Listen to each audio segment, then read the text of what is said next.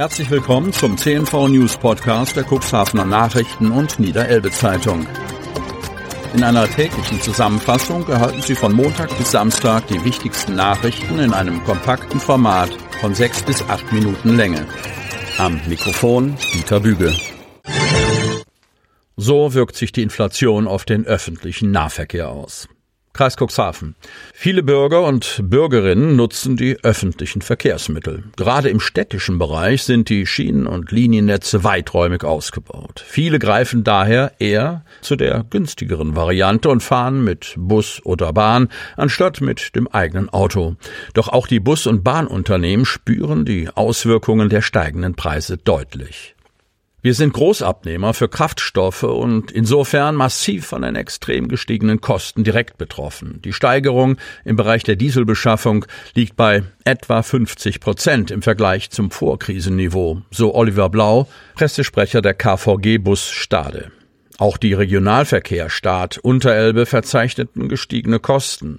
Diese Kosten unterliegen jedoch verschiedenen Abhängigkeiten, weshalb wir die Auswirkungen nicht pauschal beziffern können, erklärt ein Pressesprecher des Unternehmens.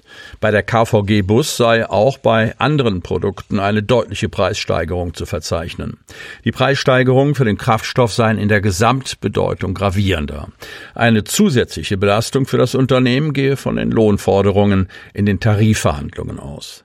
Ob die steigenden Energie- und Inflationskosten Auswirkungen auf die Ticketpreise für den öffentlichen Nahverkehr haben, stehe laut Blau noch nicht fest. Allerdings befinde sich das Unternehmen in der Abstimmung mit den Aufgabenträgern, den Kommunen. Eine Abnahme der Fahrgastzahlen durch Tarifanpassungen befürchtet Blau nicht. Im Hinblick auf die steigenden Kraftstoffpreise plant die KVG Bus künftig Änderungen im Bereich der Verbrennungsmotoren.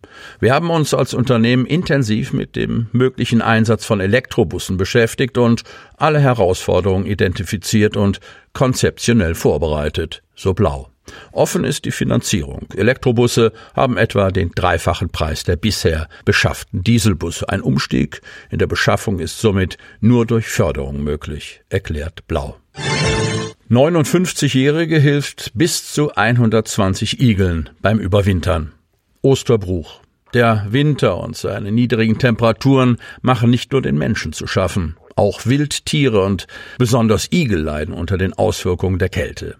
Die stacheligen Vierbeiner haben es im Winter sehr schwer, Nahrung zu finden und sind dadurch untergewichtig. Ohne Hilfe von außen würden viele Igel erfrieren.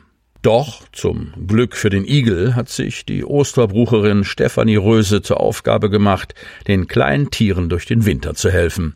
Es ist mittlerweile der siebte Winter, in dem ich Igel bei mir zu Hause aufnehme und aufpäppele. Damals fing alles mit einem Igel an, den ihre Arbeitskollegin gefunden und zu ihr gebracht hatte. Dieser kleine Igel hat mein Herz erobert, und ich wusste, dass ich mehr von den niedlichen Tieren bei mir aufnehmen möchte, sagt Röse. Zurzeit sind 83 von ihren 120 Plätzen für Igel besetzt. Die Plätze werden sich schnell füllen. Jeden Tag werden mir bis zu acht neue Igel gebracht. Ihr Telefon steht kaum still. Die Hochsaison, in der Igel auf Hilfe angewiesen sind, ist von November bis Februar. Igel, die weniger als 850 Gramm wiegen, würden den Winter nicht überleben. Es sind vor allem Jungigel, die zu mir gebracht werden, so Röse.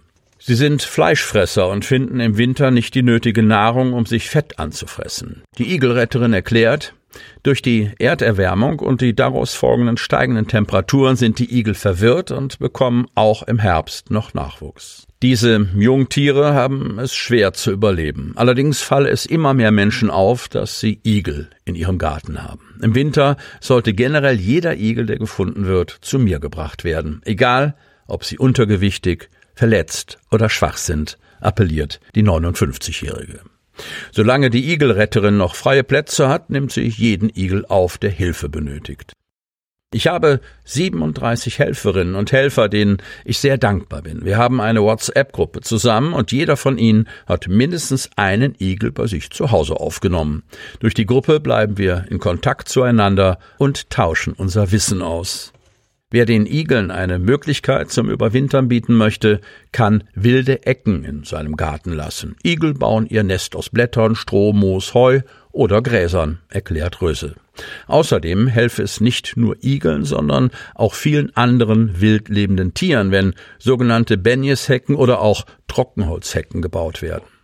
Es unterstützt die Igel auch, wenn sie gefüttert werden. Wer merkt, dass er einen Igel im Garten hat, kann eine Schale mit Katzenfutter an einen geeigneten Platz stellen. Im Winter sollte am besten Trockenfutter verwendet werden, denn Nassfutter könnte einfrieren. Der Platz, an dem das Futter hingestellt wird, sollte nicht geändert werden, denn die Igel merken sich die Stelle und kehren an den Ort zurück. Findet man allerdings einen jungen Igel und merkt, dass dieser unterkühlt ist, sollte der Igel zuerst aufgewärmt werden. Wenn der Igel kalt ist, kann er das Futter nicht verdauen und auch daran sterben, so Röse. Wenn Igel im Winter durch den Garten laufen, sollten sie in einen Eimer, eine Kiste oder einen Karton gelegt werden und zu Stefanie Röse oder einer anderen Igelstation gebracht werden. Am besten ist es, ein Handtuch über den Igel zu legen, direkt über den Igel und nicht über den Eimer oder den Karton, sagt Röse. Das sollte verhindern, dass der Igel panisch wird oder sich bedroht fühlt. Außerdem sollte darauf verzichtet werden, den Igel zu entflohen. Das mache die Igelexpertin selber in ihrer Station. Bei einem Igelfund oder für Tipps zum Aufpäppeln ist Stefanie Röse unter der Telefonnummer 0160 95798061 zu erreichen. Drei Personen schwer verletzt. Kreis Cuxhaven. Bereits am Sonntagmorgen kam es gegen 5 Uhr zu einem schweren Verkehrsunfall auf der Landesstraße 117 zwischen Bad Bederkesa und Steinau. Dabei kam ein Auto in einer Linkskurve von der Fahrbahn ab und prallte frontal gegen einen Baum. Der 19-jährige Fahrzeugführer sowie seine beiden Mitfahrer, 18 und 17 Jahre alt, wurden durch den Unfall schwer verletzt. Der 17-jährige wurde im Fahrzeug eingeklemmt und musste von der Feuerwehr befreit werden. Während der Unfallaufnahme wurden Hinweise auf eine mögliche Betäubungsmittelbeeinflussung beim Fahrzeugführer entdeckt. Sie hörten den Podcast der CNV Medien. Redaktionsleitung Ulrich Rode und Christoph Käfer. Produktion Win Marketing, Agentur für Text- und Audioproduktion